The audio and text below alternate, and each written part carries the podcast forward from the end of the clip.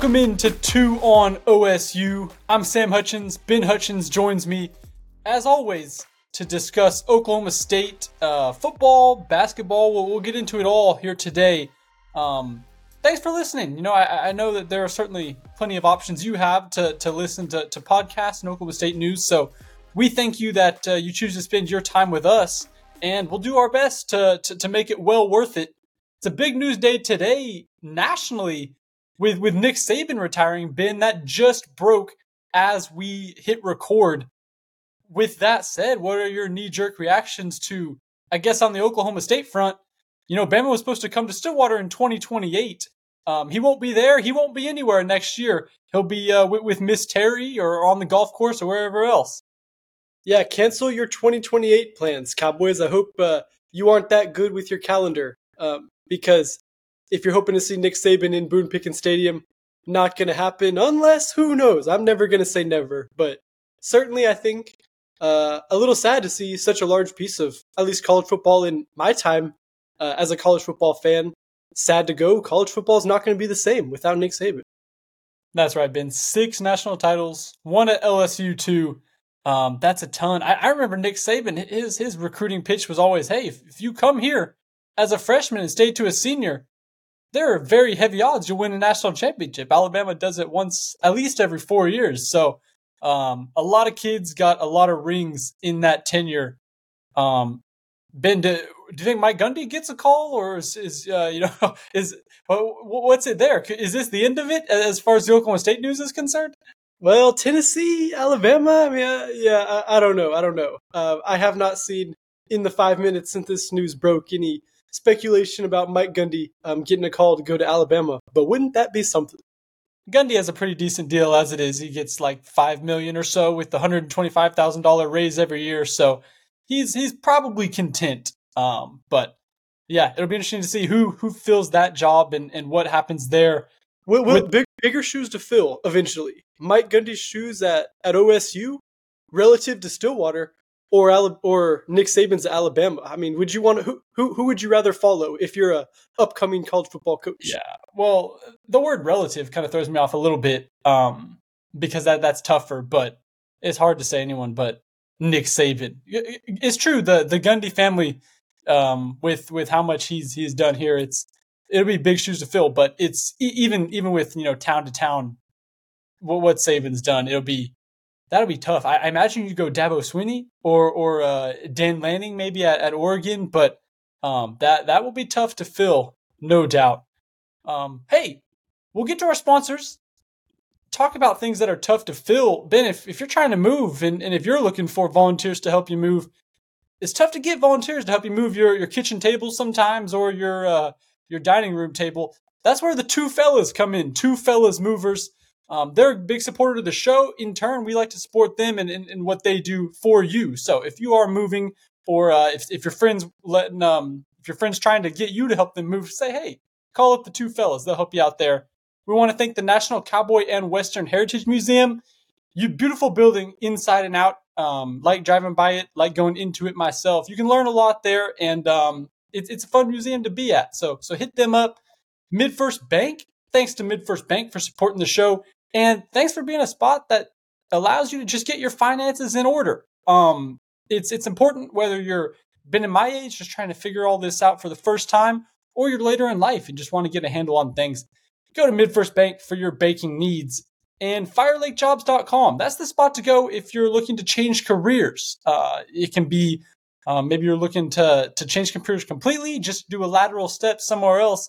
That's the spot to go in Oklahoma, Fire Lake Jobs dot com. For a job change. And lastly, I want to thank Oklahoma Ford dealers. Ben, we've spent a ton of time in a Ford vehicle on the road this year, driving to um, Ames and uh, Houston and Houston again, wherever else we've driven. So thanks to the Ford dealers for being a sponsor of the show. And I'll remind you to drive into your best in Oklahoma Ford dealers today for the best deals on Ford's full lineup of trucks and S U Vs. Ford is the best in Oklahoma. I'll kick it to you, Ben. There's big news. Um, you know, speaking of Nick Saban, Hall of Fame guy for sure. Oh, Justin Blackmon got a nod to to be a, a college football Hall of Fame member too. Not a surprise here in Stillwater, but it's cool to see him get recognized. And um, it, it's almost hard to say where to start with, with Justin Blackmon. That's right, Sam. And it's, you know, kind of a, a another honor, right? He just got inducted into the O S U um, Hall of Fame, the O S U Hall of Fame, yeah. I think it's called, yeah. Athletics Hall of Fame. So a couple uh, cool honors for a guy who I think is now becoming more known for, you know, what he did on the football field rather than anything in the N F L or, or bust. I think Justin Blackmon is truly kind of uh, settling into his identity as one of the best college football players of all time. Um, certainly in the modern generation, we heard Brandon Weeded talk about uh, how much, you know, he thinks of Justin Blackmon and what kind of experiences they had at O S U. You remember that conversation with Weedon in Gallagher-Iba? Yeah, it was funny. It was at the Hall of Fame um, O S U deal where we asked him, we were with a couple other reporters, and I remember I asked, I asked Brandon Weedon, what's what's the most athletic thing you've ever seen Justin Blackmon do? And not necessarily just, uh, you know, forcing you to to go within the bounds of a football field. And Brandon Weedon said, well, it was probably when um, his freshman year, Weedon said, I wasn't following with recruiting too much. I didn't know what was going on in terms of who was going to replace Dez, but we were playing basketball, a bunch of football players and a couple baseball players. Weedon said, Blackmon, from from uh, from from his two foot, he took a two foot jump, you know, just standing, and he windmill dunked it, flushed a ball down in the Colvin. And um, the Weedon turned to someone else, and they said, yeah, that's the guy we we have tabbed to replace Dez. And Weedon said, well, I hope so, because uh, I imagine there's more where that came from. So there was a, a very fruitful connection, and to win two Biletnikoffs is crazy. Not many guys do it. Um, I think it's just Crabtree, right, Ben, the, the only other two-time Biletnikoff winner? Yeah, that sounds right.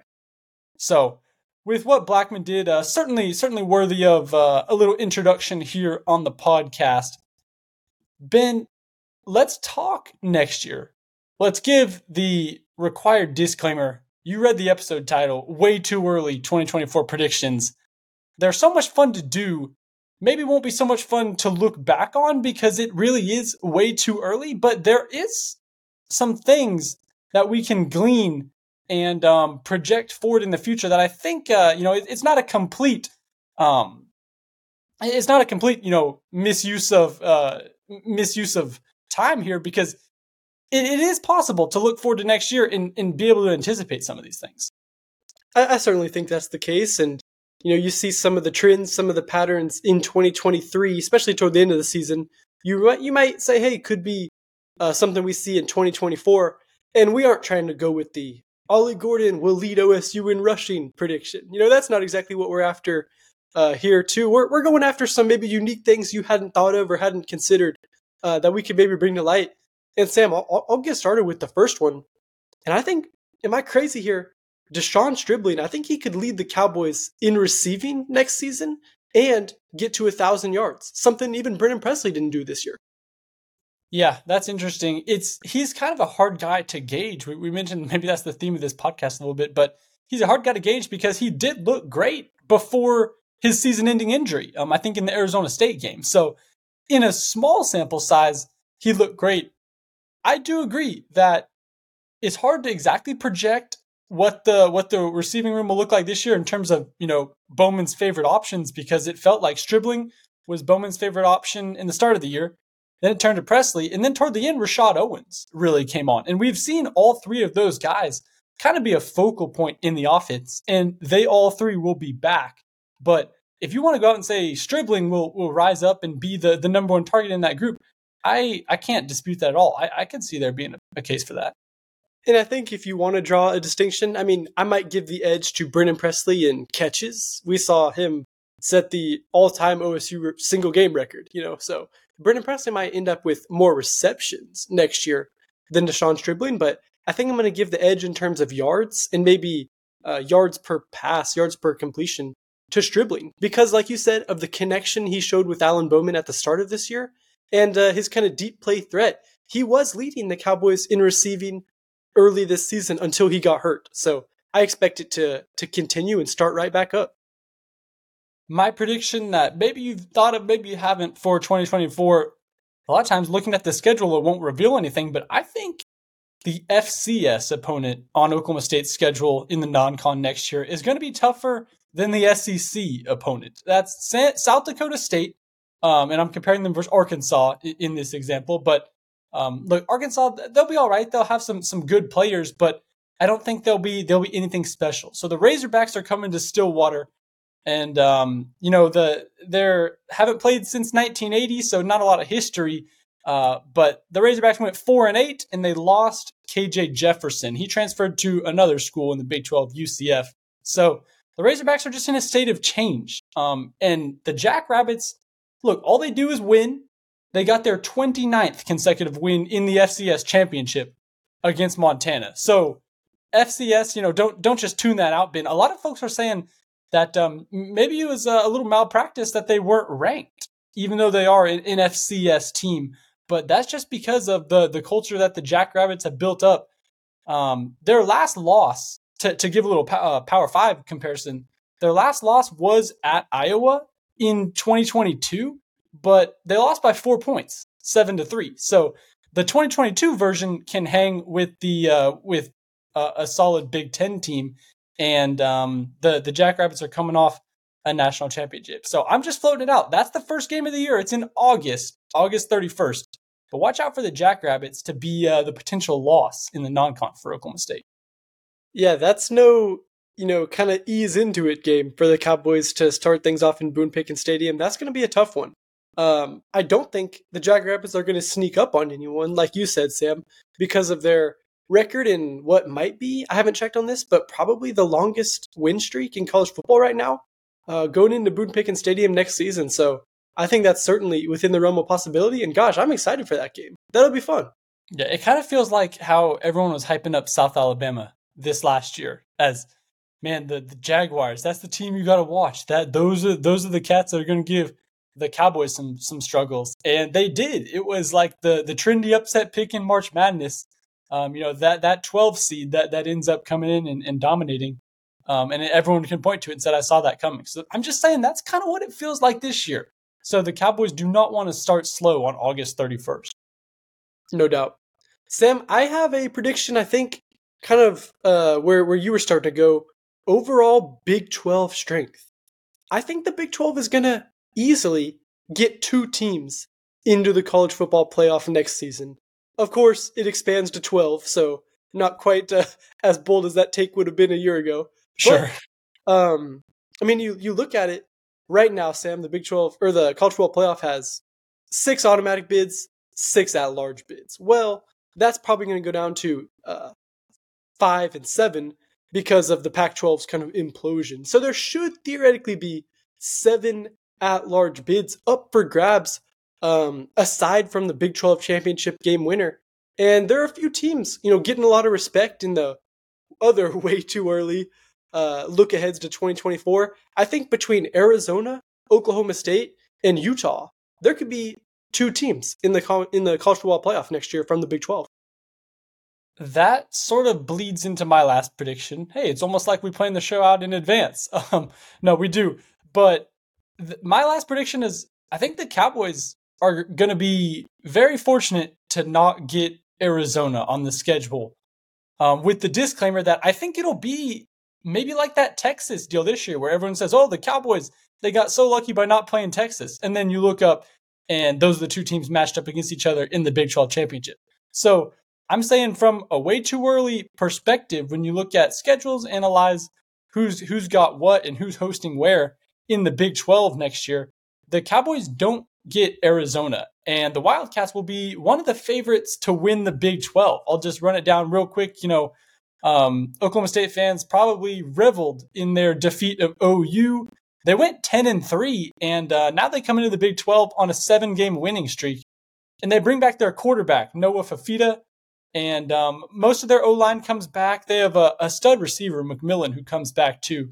So um, I think it could be one of those deals like last year where maybe the Cowboys wouldn't make it to Arlington if they ended up playing Arizona because a loss would, would have removed them, but when they get to Arlington, I could see them playing Arizona. So that's just um, way too early twenty twenty-four, what I see from the schedule.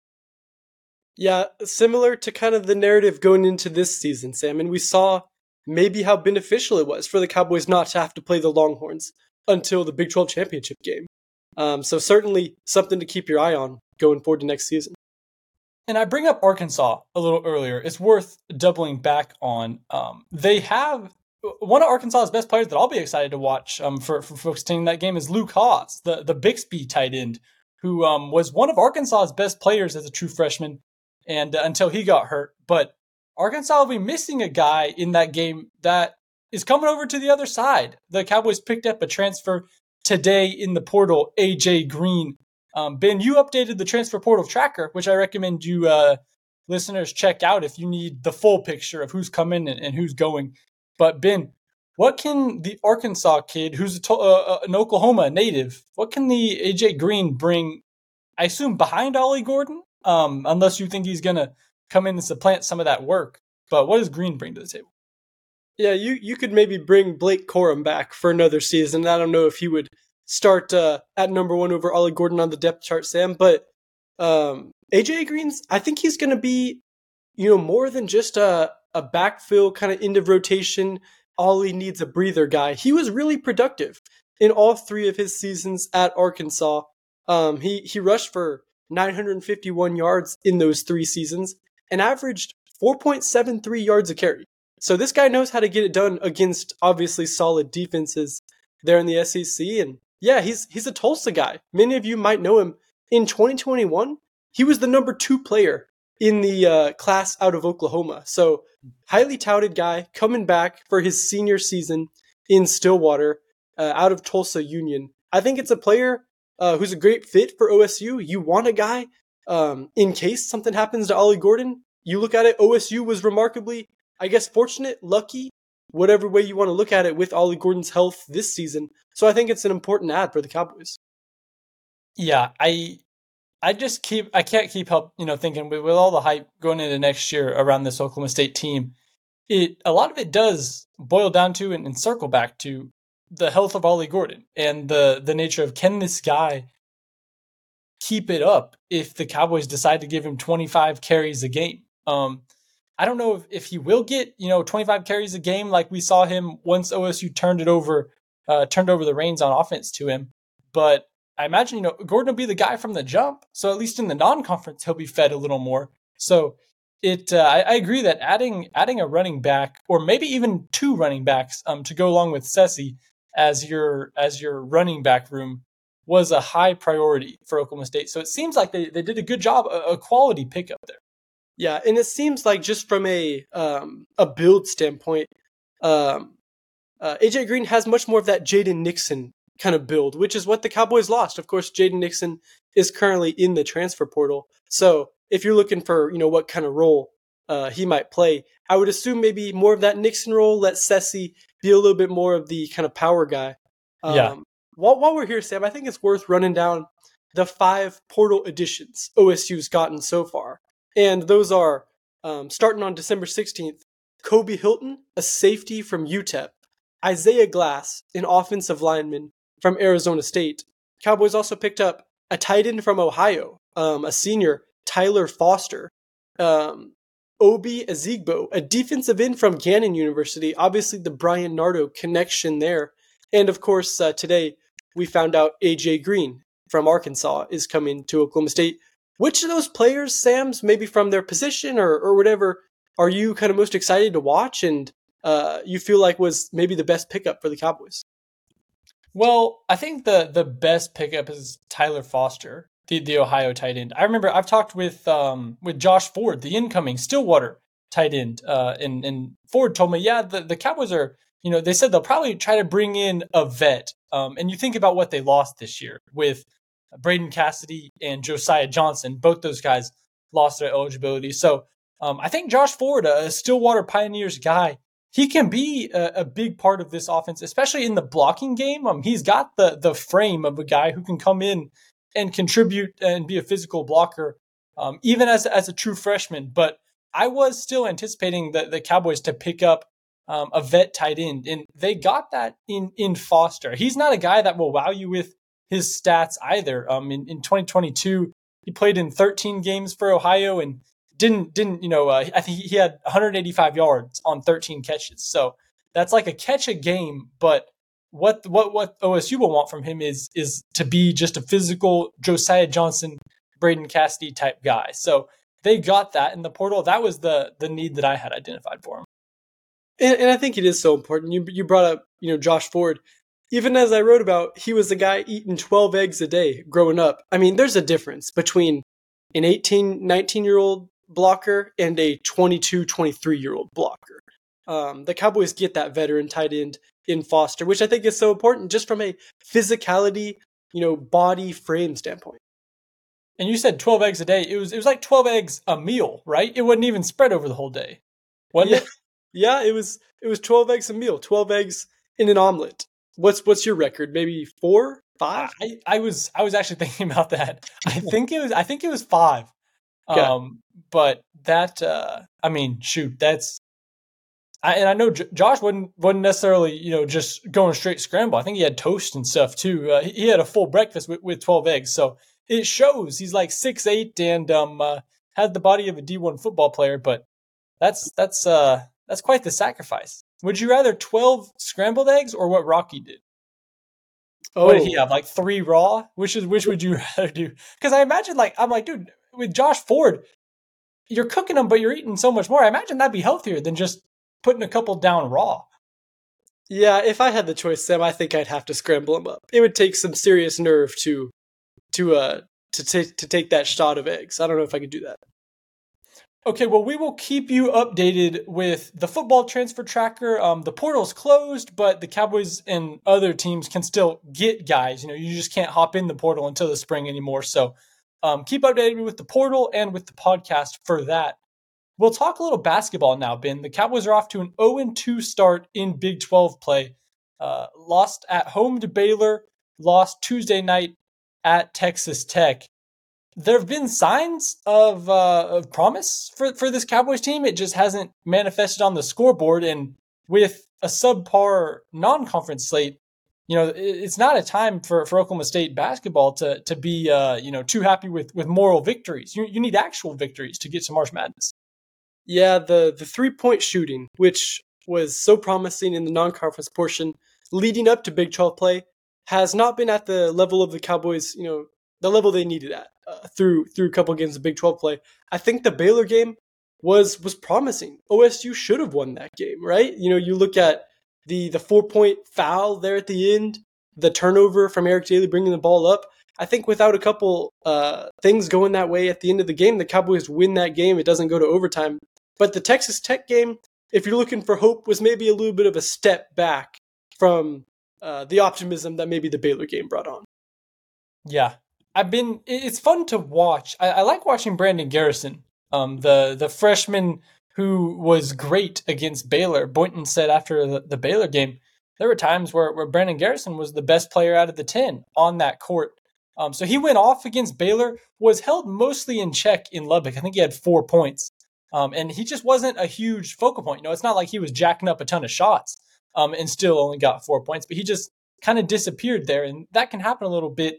Um, for a Cowboy team that has just struggled offensively at, at large parts of, of this season and in past seasons. So we'll we'll see what they do. It it just there's no relent in the in the Big twelve schedule. It it only gets harder, and um it's it's a tough time to be a team figuring things out. I, I wrote in my newsletter, Ben, there's a there's a reason why Elrond didn't form the Fellowship of the Ring in Mordor. You know, you want to get things figured out before you get in Uh, to the thick of it, and that's kind of what the what the Cowboys are um, struggling with right now.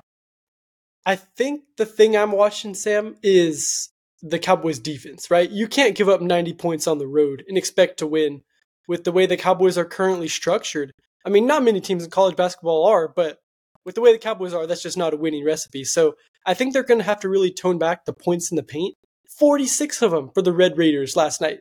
That game ended with some of the most vicious slam dunks at the rim I've seen yeah. in a while. I mean, it, it got kind of out of hand underneath the rim. So that's an area I'm watching. If the Cowboys can get that kind of clamped down, it gives me a little bit more optimism about where this team can go.